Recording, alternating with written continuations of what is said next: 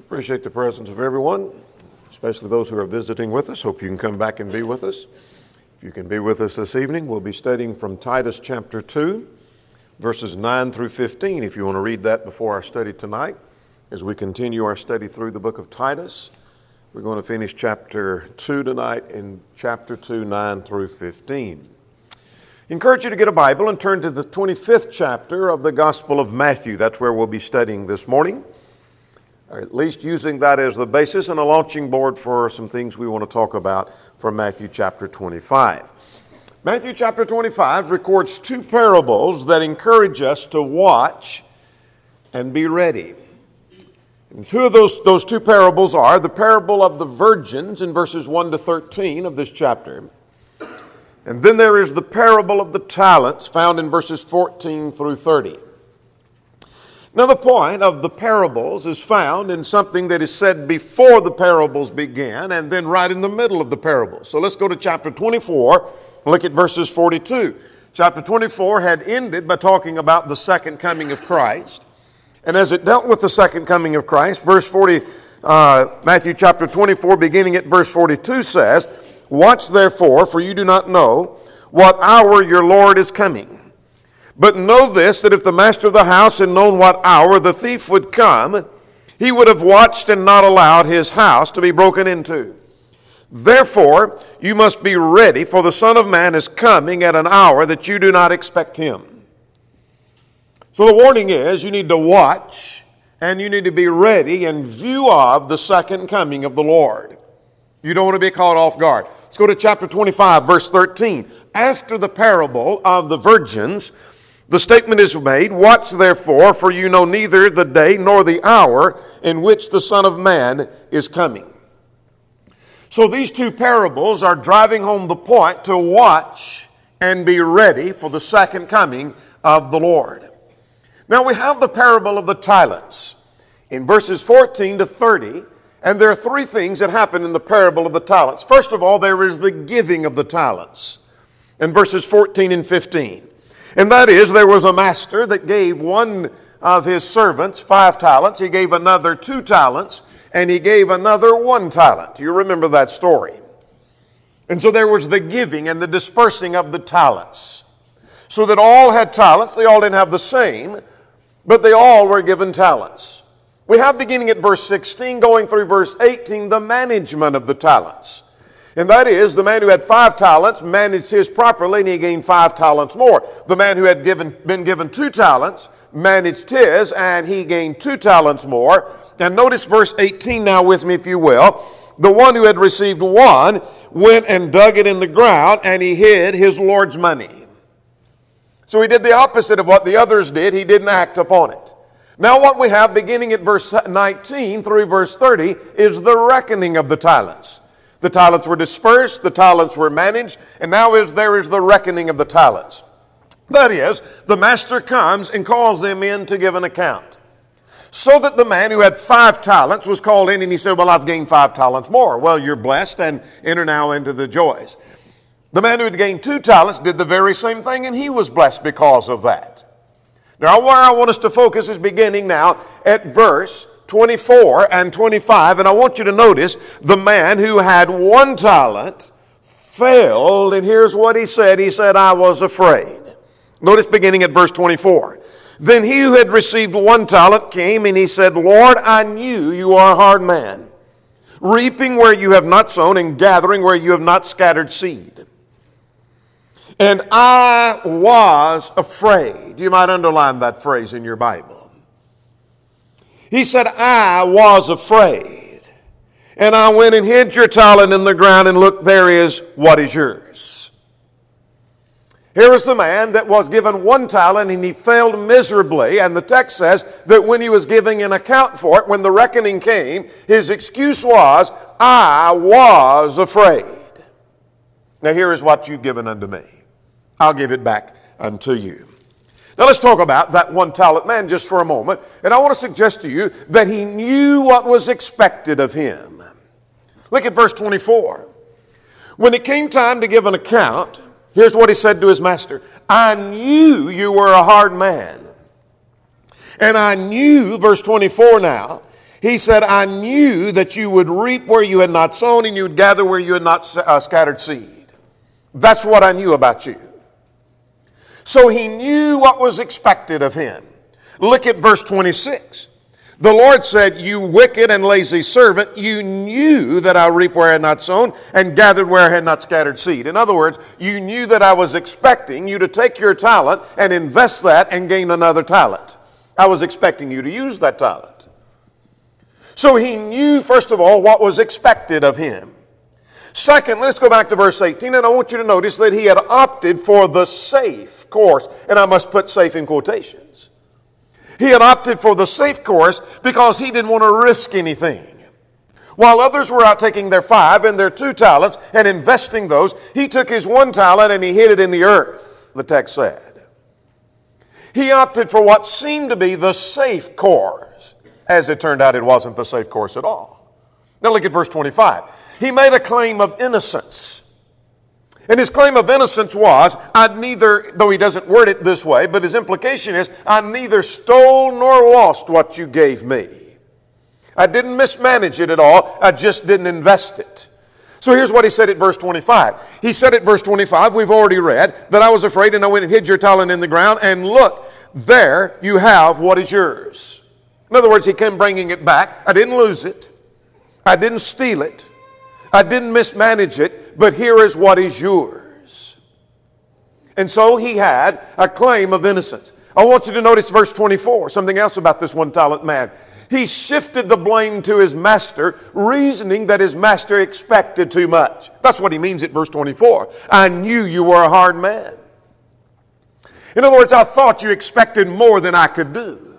I thought you were expecting more than I was capable of doing. I thought you would expect something of me that I could not perform. So I went and hid it in the earth so I could give it back to you because I couldn't do what you asked me. I was afraid, he said. Let's go further. I want you to notice he was the opposite in his action of the two talent, uh, of the two talent men, the five and the two talent men. That is, the five talent man and the two talent men did just the opposite of what this man was. So here's what that means that means that whatever they did, they were not afraid. So when they took the five talents and invested that in the two talents and invested it, that meant they were not afraid at all. This man said, Are you reading with me again at verse 25? He said, I was afraid. Here's something else. They did what was expected of them. He did not do what was expected of him. The five talent man was expected to gain five more, the two that gained five, two more. Here's something else about those two men, and that is they were active, he was inactive. They used what they had, and they did more than not steal or lose. The five talent man didn't steal it, nor did he lose it, but he used it. The same thing with the two talent man. This man is just the opposite. That is, the one talent man is just the opposite. Now let's turn to the book of Joshua just for a moment, and I want to focus on a word. Go to the book of Joshua. This is as they're embarking upon the conquest in the land. And what I want you to see is that being afraid is the opposite of having courage. And we'll come back and make application to our man. In Joshua chapter 1 and in verse 9. You can imagine as they're embarking upon the conquest of the land, they're going to go in and conquer the land, but they're going to have to drive people out of the land. That could be a challenge like they've never seen before. In fact, they had said earlier in the book of Deuteronomy, we've never passed this way before. This could be difficult. And so the book of Joshua begins on this note in Joshua 1 and in verse 9 Have I not commanded you to be strong and of good courage, and do not be afraid? That means that if you are afraid, you're lacking in courage. If you have a responsibility that God has laid upon you and you shirk that saying, you know what, I was afraid to do that, you're lacking in courage.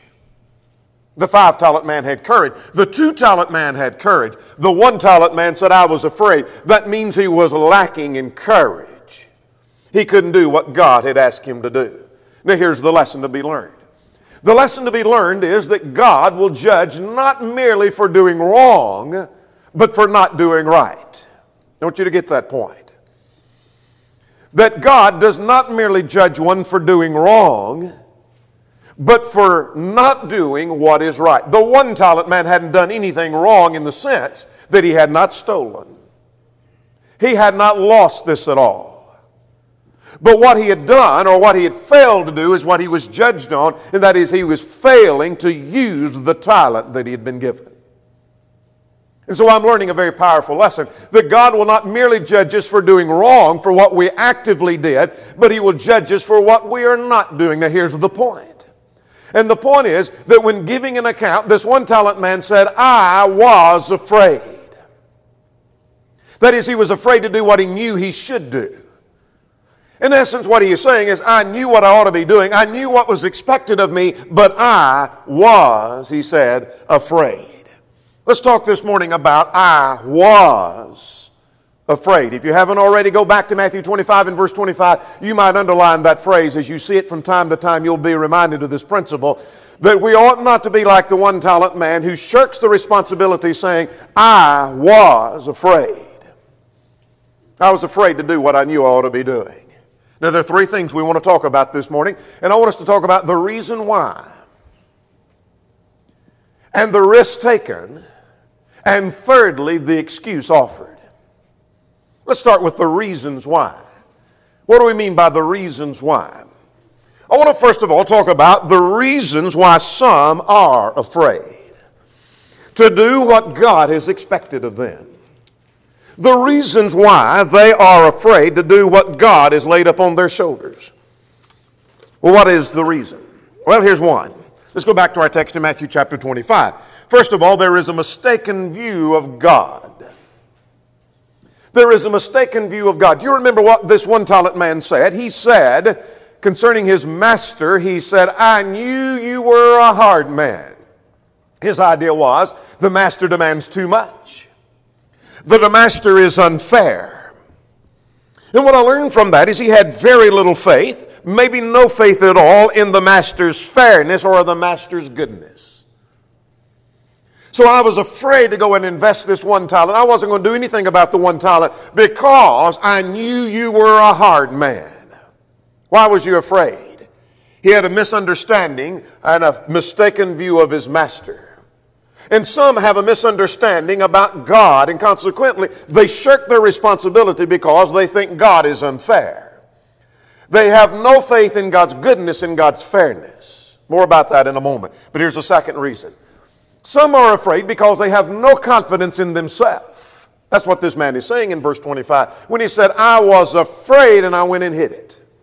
I was afraid to do anything with it. I was afraid to take it to the bankers and invest. He didn't have any confidence in himself, though his master did have confidence in him. You say evidence of that. He gave him one talent, didn't he?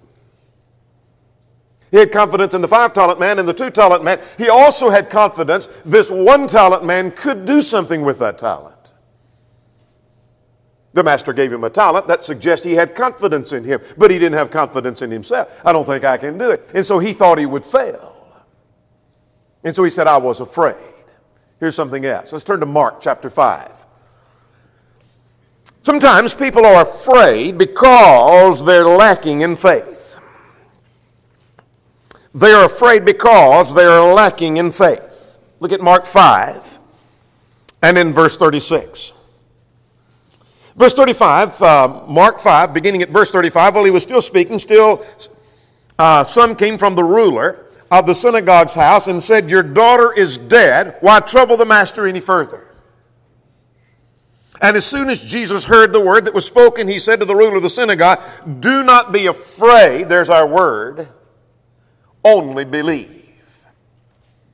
There is a contrast with being afraid and, and believing. This man was afraid in our text in Matthew chapter 25. What's the problem? He's lacking in faith in his master. He's lacking in faith in himself. He's lacking in faith with reference to the command that was given to him. The disciples in Luke chapter 17 were given a difficult command. We'll come to that a little bit later in our study. And they said that we need to increase our faith we recognize our faith isn't strong to do that. But here's something else. Let's go to Mark chapter, uh, Matthew chapter 14. Do you remember the occasion when Jesus was walking on water and Peter asked him to bid you, me to come unto you, and Peter did. And he began to walk on the water, and then the text says he began to sink. So let's look at Matthew chapter 14 and in verse 30 that when he saw that the wind was boisterous, he was, here's our word, afraid. And what happened to him? He began to sink and he cried out, Lord, save me. Here's what I want you to notice from that text. He took his focus off of the Lord and turned to the dangers, and then he was afraid. Sometimes we're afraid to do what God has told us to do, and we'll list some of those in a moment. And, and what, you say, well, why are some people afraid? They take their focus off of the Lord and they focus on the dangers that are around. When we take our focus off of the Lord and look at the dangers, then we are afraid. Why are some people afraid? They often function on misinformation. Let's go to the book of Nehemiah. You remember Sanballat and Tobiah, a leader to the north and a leader to the south of the work that was going on in rebuilding the wall. In Nehemiah chapter 6, verse 13 and 14, the text says, For this reason he was hired that I should be afraid and act that way in sin. In other words, they started rumors. And so this misinformation was to spread around the wall so that they caused the work to cease and the work to stop. It was supposed to make Nehemiah and all of the workers afraid when this misinformation circled around the city. Why are some afraid? They're functioning on misinformation they have about the command, about the consequence, how it will turn out. You'll see evidence of that here in just a moment. Let's go to Job 6. Why are some afraid? What's the reason why some are afraid? Some are often afraid because they think something bad is going to happen, and that makes them fear. Notice in Job 6. You remember Job's friends, they come to Job and they see that he's suffering greatly, and they think, that you had to do something bad to cause this to happen. This just don't happen to good people. And here's Job's explanation of that. He said in Job 6 and in verse 21, he said, You uh, now are nothing. You see terror and are afraid. What's he saying? What he's saying is, you're making up this idea that I've done something wrong so as to cause my suffering. Because if you accept the premise that good men suffer, you are afraid it'll happen to you. You're afraid something bad's going to happen to you. And you don't want to admit that. You don't accept that. He said, You men, you, you look at me, but you're the ones that are scared to death, not me. You're scared to death that the same thing could happen to you. Sometimes we are afraid because we think something bad is going to happen. Well, if I do that, if I obey that command, if I embark upon doing that, then something bad might happen to me. And we'll give some evidence of that here in just a moment. We're just listing reasons why some might be afraid. But I want to list some reasons now, some reasons why we should not be afraid. What are some reasons why we should not be afraid? Well, let's list some. First of all, let's go to Matthew chapter 24, 25 and verse 24. The reason we ought not to be afraid is because the Lord expects it of us. What's the text say? Look at that, Matthew 25 and in verse 24. Matthew 25 and verse 24, the one talent man said, I knew you were a hard man and that you would reap where you didn't sow. And you would gather where you had not scattered seed. It was expected of me, he said. Now, why should I not be afraid? I shouldn't be afraid because the Lord expects this requirement of me, whatever that requirement may be, whatever that requirement may say. The Lord expects that of me. Secondly, the Lord is with you Let's go back to Joshua chapter 1 and in verse 9. This is where we were a moment ago. In Joshua chapter 1 and in verse 9, as they're embarking upon going into the land of Canaan, as they're about to do that, he said, Do not be afraid, for the Lord is with you. That is, you don't have a reason to be afraid because God is with you in all of this. But let's go to another text. We're not going to look at all of those that are on the screen before you, but let's notice Jeremiah chapter 1 and in verse 8. Jeremiah chapter 1 and in verse 8. The same thing was said to Jeremiah. Jeremiah 1 in verse 8, he said, chapter 1, verse 8, do not be afraid of their faces. In other words, Jeremiah, you're going to go forth and preach. They're going to scowl at you. They're going to make faces at you. They're going to ridicule you. So he said, Do not be afraid of their faces, for I am with you to deliver you, says the Lord. And what am I learning from that? I'm learning that when God has given me a requirement, I ought not be afraid because God is with me. I ought not be afraid because of the promises of God. In taking the city of Ai, after they had failed in chapter 7, chapter 8, God told them to go march into the city, and He said, I have given unto you Ai. That was a promise. You'll not be afraid to go take Ai because I gave it to you. I've given it to you. Here is the promise it's going to take place. Let's look at another. Because we can be prepared. Because God has equipped us to be prepared. Now, let me just illustrate that with a text. It's not really talking about that point. This is talking about the virtuous woman. But she wasn't afraid, and I'll tell you why she wasn't afraid. Let's go to Proverbs 31. Look at Proverbs 31 and then verse 21. She is not afraid of the snow for her household.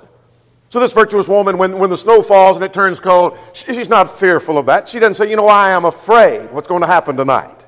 Why is it? For all her household is clothed in scarlet. She made preparation for the winter. She made them clothes. She got all things ready. And so I should not be afraid when God's given me a requirement because I can be prepared for that requirement. It may be raising a family. It might be doing the work of preaching the gospel. It might be the matter of worship, whatever the case may be. And furthermore, you have the ability. Go back to Matthew chapter 25. Remember the one talent man? He was given one talent. Now, he didn't have the ability to gain five talents more, nor could he gain two talents more but he could have gained one talent more. He was given an ability. God has given you ability. In fact, in Philippians 4:13, I can do all things through Christ who strengthens me. So now I understand the reasons why some are afraid. And I understand the reasons why I ought not be afraid. Now let's talk about not only the reasons why, but the risk taken. Now, what do we mean by that? I want to suggest to you that first of all, there are some risk in doing what is expected. Whatever the requirement is. It might be being baptized, it might be observing the Lord's Supper, it might be in leading in your family, training your children. Whenever God has given you a requirement, there are some risks that are involved. Evidence? It involved risk with all of the talents that were given in the story of the talents, wasn't it? Well, there's some risk in him investing the five talents, and there was some risk in investing the two talents, and further evidence that there was some risk. The one talent man went and hid his. If there wasn't any risk, why'd he go hide it? There was some risk involved. And there's risk involved in doing what you are required to do. Evidence of that would be in Exodus 4 and verse 1. Let's go back to Exodus chapter 4. There must be some risk. God had told uh, uh Moses, I want you to go and tell Pharaoh, I want you to go deliver my people. And I'm going, I want you to go to my people and deliver them and lead them. And then I want you to go to Pharaoh and I want you to tell him, let my people go. Notice what was said, Exodus 4 and verse 1. But suppose they will not believe me or listen to my voice, and suppose they say, the Lord has not appeared to you. There's risk involved here, Lord. There's some risk. And the risk is what if I go and they, they reject me? What if I go and they won't accept? What if they ask questions I don't know how to answer? There's some risk involved. I want to tell you, there's a risk involved in being baptized because there's a possibility you may not remain. There's risk involved in observing the Lord's Supper. You may not observe it in the right manner. There's risk involved. There's a risk involved in teaching your neighbor. They may not accept it. There's risk involved in leading in your home, leading in the church. Others may not follow. There's risk involved when you take a stand and you say, Here's where I stand, this is the matter of the truth, and this is it you may lose friends. There's a risk involved in saying no. I'm not going to do that. You may be rejected by others. There's a risk involved. Let's go back to the parable of the talents for a moment. There was risk involved in all of those talents. But I want to suggest to you there is a greater risk in failing to act. James 4 and verse 17, we're coming back to the parable of the talents just briefly, and then we're going to move on. But James chapter 4 said, To him that knoweth to do good and doeth it not to him, it is sin. You say, Well, here, here's a command I've been given, but there's some risk. If, if I do that, I'm taking some risk. Yeah, you're right, you're taking some risk. But I want to suggest there is a greater risk in failing to act because you know to do good and you don't do it, it is sin. The one talent man well understood that. He had a talent and he said, I was afraid. I was just afraid. And there was a greater risk he found out when he heard from his master to take away that one talent and give it even to the one who had 10 talents and cast him into outer darkness.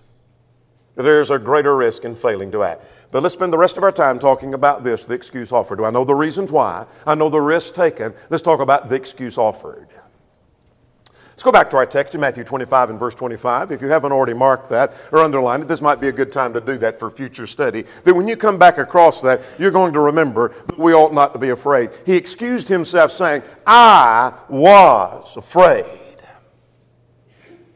You see, that was the excuse offered by the one talent man, and it very well may be that's the same excuse that we'll be offering at the day of judgment. Now let's go back to the context. That's why we started there. Do you remember the context in which Matthew 25 sets? There was the second coming mentioned at the end of chapter 24. And there are two parables here, one of which is the parable of the talents, that is driving home the principle watch and be ready for the second coming.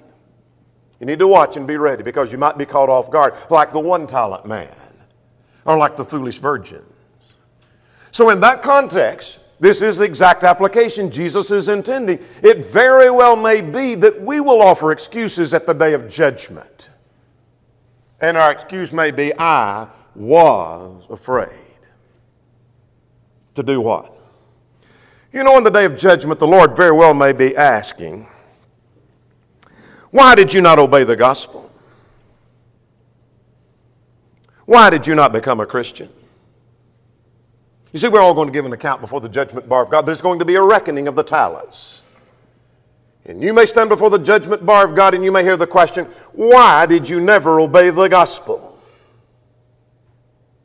Why did you never become a Christian? After all, obeying the gospel is not that hard. Do you remember the point in Romans chapter 10?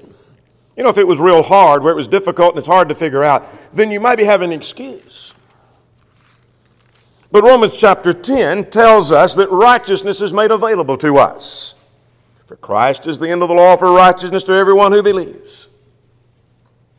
He illustrates how easy salvation is. It's as easy as using your mind and as easy as using your mouth. It doesn't require something difficult. Difficult like what? Ascending into heaven to bring Christ down from above or ascending into the abyss to bring Christ up again from the dead. But verse 8, the word is near you. The Jews use this word near and close to have reference to something easy. It's within your reach. It's as easy as and as close as your mind to use it to believe, and it's as easy as using your mouth to say, I believe Jesus to be the Christ, the Son of God. That's not an exhaustive list of conditions, it's just showing how easy it is. It's within your reach. Same context. Same context. Salvation is offered to one and all alike where God offering it to one but didn't offer it to you, you could say, you know what? The reason I never obeyed the gospel, I never were given the opportunity to. Look at verse 11. Look at verse 11. For the scripture says, Whosoever believes on him shall not be put to shame. Verse 13, Whoever calls on the name of the Lord shall be saved. And it very well may be in the day of judgment when God asks you, Why didn't you obey the gospel? Your answer will be, I'll tell you what, I was afraid. That's why I didn't do it. I was afraid. You see, I was afraid I couldn't hold out. I knew maybe if I was baptized, I'd be tempted again, and I was afraid that I couldn't hold out and be faithful. That's why I didn't do that. I was afraid my family would turn against me. I knew I had family members that would look down upon me because I took a stand and because I was baptized, and that would be condemning them, and I was afraid my family would turn against me. I kept thinking I was going to do it, but I was afraid. I was afraid I would miss out on the life that I'd been living. I was afraid my friends would ridicule me. When I go back to school and I tell them I've been baptized, I'm now a Christian, I'm living different, they're going to make fun of me for that. And I'll tell you why I didn't do it, Lord. I was afraid. It may be that in the day of judgment, the Lord asks you this Why didn't you talk to your friends about the gospel? Why didn't you teach them? You live side by side, you saw them on a daily basis, and you never talked to them about the gospel. After all, you know that you should because we're told to take the gospel to the world. Mark 16 and verse 15. Go preach the gospel to every creature. Paul told Timothy the things that he had learned, he was to take and teach unto faithful witnesses who should be able to teach others also. So the taught are to teach again. But it very well may be in the day of judgment when God asks, Why did you not talk to your friends about the gospel? Your answer will be, I'll tell you what, Lord, I was afraid. That's why I didn't do that. What are you afraid of? I was afraid they wouldn't listen to me. I was afraid they just wouldn't listen. And I was afraid that if I talked about religion, it would destroy our relationship. We have a good relationship, we get along well. But I thought just as soon as I brought up religion, there was going to be problems. And I thought they would ask me questions that I could not answer. I was afraid. And I was afraid I couldn't do a good job at it. I didn't bring up the Bible. I didn't ask them about a Bible study because I thought if we do, it's not going to go well. They're going to ask me things I can't handle. And so you see, I didn't talk to them because I was afraid. Are you afraid to talk to your neighbor? It may be that at the day of judgment, the Lord will call some to the reckoning bar and say, I want to ask you something. Why did you not discipline your child? Why didn't you correct their misbehavior? After all, you knew that you should. Proverbs 22 and 15 said, Foolishness is bound in the heart of a child. I mean, children will misbehave, but the rod will drive it far from him. And maybe like the one talent man, you say, I knew that. I knew that. I knew you were a hard man. I knew you're expecting that of me. And you also know that chastening will create respect. Turn with me to Hebrews chapter 12 and in verse 13, or verse 9. Hebrews chapter 12, though talking about the persecution, but he calls it a chastening, just as our fathers chasten and discipline us. What did that create? Verse 5 that we had fathers, human fathers, who corrected us, and we paid them respect. That's where that respect come from, from that discipline. But at the day of judgment, you may very well say, you know what, Lord, I know I didn't discipline my children, and I'm going to tell you why. It was because I was afraid. I was afraid. That's why I didn't spank them. That's why I didn't discipline. Why were you afraid? I was afraid it might destroy their spirit and their will. That's what Dr. Spock said. And I thought he might be right. You see, I was afraid to do that because I thought the child might turn against me. That's what I thought would happen. I didn't discipline them. And you see, I thought I wouldn't be the fun parent. I wanted to be the fun parent. I didn't want to be the disciplinarian. I wanted to be the fun parent. And I thought the fun would stop when I sat down on them and I spanked them. I was afraid. I was afraid to make the child mad. Thought they might not get over it. And so, Lord, that's why I didn't discipline my children as you said I should. It may be that at the day of judgment, the Lord will ask you this question Why did you not set your foot down and tell your teenager no? Why did you let them rule the house? How come it, when the children came teenagers, you let them pretty much rule the roost? And you let them have the call and you let them make the decisions of what they would do and where they would go and what would be okay, and you did not tell them no. And you let them just do whatever they want. And you're going to say, I knew I should. Because I remember reading in Bible class and I remember in sermons, I remember reading about Eli in 1 Samuel chapter 3 and in verse 13. He did not restrain his children. I remember reading about that. But also remember that they turned out to be wicked children because wicked sons, chapter 2 and in verse 12, who had no fear of God and no respect of God because he did not restrain them. I remember that. I knew what I should have done. I should have said no. And I also understood from Ephesians 5, which we talked about many times in Bible classes and in sermons, that parental authority must be respected. But I want to tell you, God, why I did not tell my child when they became teenagers no is because I was afraid. I was afraid to tell them no. What are you afraid of? I was afraid he or she might rebel. I thought if I sat down on him and said, No, you're not going to that event. No, you're not listening to that music. No, you're not watching that movie. No, you're not going to wear that kind of attire. I thought they'd rebel against me. I thought I'd be viewed as being harsh. I thought I would be one that would not let them do what other people were doing. And they'd miss out. I thought I'd be thought of as being odd or silly by my children and other parents. And to tell you the truth, I thought it created some friction with my mate. I thought if I set my foot down on that teenage child, mama would begin to cry and holler.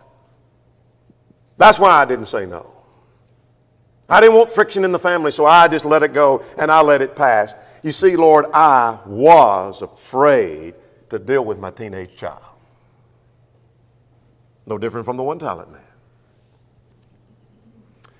Or maybe the Lord will ask at the day of judgment, why could you not be the leader to your wife? And why could you not tell her no about things that were ungodly? Things that you were not going to let the children do? Why could you never say no to your wife about plans that she had that you thought was not good for the marriage? Why could you never tell her no? Because you know that the husband is, the, is, to be the leader, Ephesians 5. We talked about that in Bible class this morning. And you know the husband bears responsibility. It's not a boss, it's the idea of bearing responsibility for the family. So why did you never tell her no? Whatever she wanted to do, you always let it go, and you never told her no. And your answer very well may be, I'll tell you what, Lord, I was afraid. I was afraid of that. What are you afraid of? I thought she might leave. I thought if I sat down and I said, No, you're not going to make those plans. No, we're not going to do that in this family. We're going to serve the Lord. I thought she might pack her bags and leave me. That's why I never told her no. I'll tell you, I thought it might start an argument. Just trying to keep peace in the family. I thought she might get mad and resent me. And I thought she might think I don't love her or don't trust her. So I was trying to show I loved her by just letting her do whatever she wanted, go where she wishes, be with whom she wants, and I just let her go. I was afraid of her.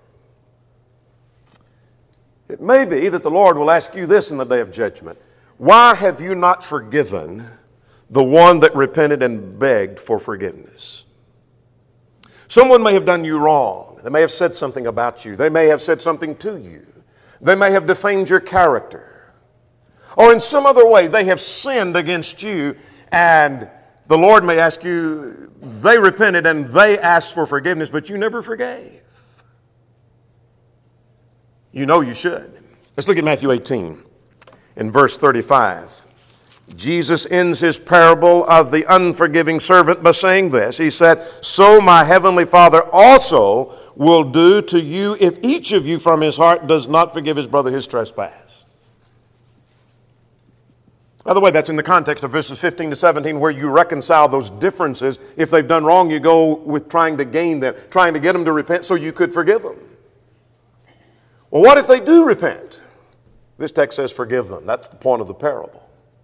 The Lord forgives us as we forgive others, which means that if I haven't forgiven, the Lord's not going to forgive me. And that may be why He asked me this question at the day of judgment. Why didn't you forgive the one that repented and begged for forgiveness? And let's look at Luke 17. I said earlier we'd come back to this, and here it is. God has given us the command to give, forgive, even when it is hard. You see, forgiveness isn't easy. What do you mean it's, it's never, it's not always easy? We see if somebody has forsaken the assembly and they say, I'm repenting of that, would you forgive me? Well, that's, oh yeah, I'd forgive you that. That's not a big deal. Someone said, I've stolen some money at work and I'm repenting of that. Would you forgive me of that? And I'm, oh, sure, because that didn't involve me and I can, that's easy to forget. But when they have lied against me and their insult is against me, now it's hard. Look at Luke 17. Look at Luke 17. He said, look at verse 3 if your brother sins against you, you rebuke him, and if he repents, you forgive him. Now, wait a minute, that's hard. Hang on, hang on. It gets harder. Look at verse 4. If he sins against you seven times in a day, and seven times in a day returns to you saying, I repent, you shall forgive him. Now that's real hard. You know how I know it's hard? Look at verse 5. Look at verse 5. The apostles' response to that was, increase our faith. In other words, we don't know if we have the faith to do that. That's hard, that's difficult. The command to forgive is even when it's hard. But it may be at the day of judgment we stand before the judgment bar giving in the reckoning of our one talent.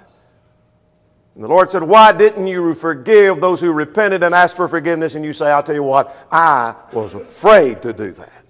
I wanted to, but I was afraid. What are you afraid of? I was afraid they might think I didn't take the sin serious. Why, if I just said, Well, I forgive you of that, and I'm going to treat you as if you've never done that, they may think I'm, i treat that sin as a trivial matter. I want them to know how serious this sin against me is. You've lied against me. I don't want you to ever do that again, and I want you to know how serious it is, so I'm not going to forgive you. I was afraid they'd take it as a trivial matter.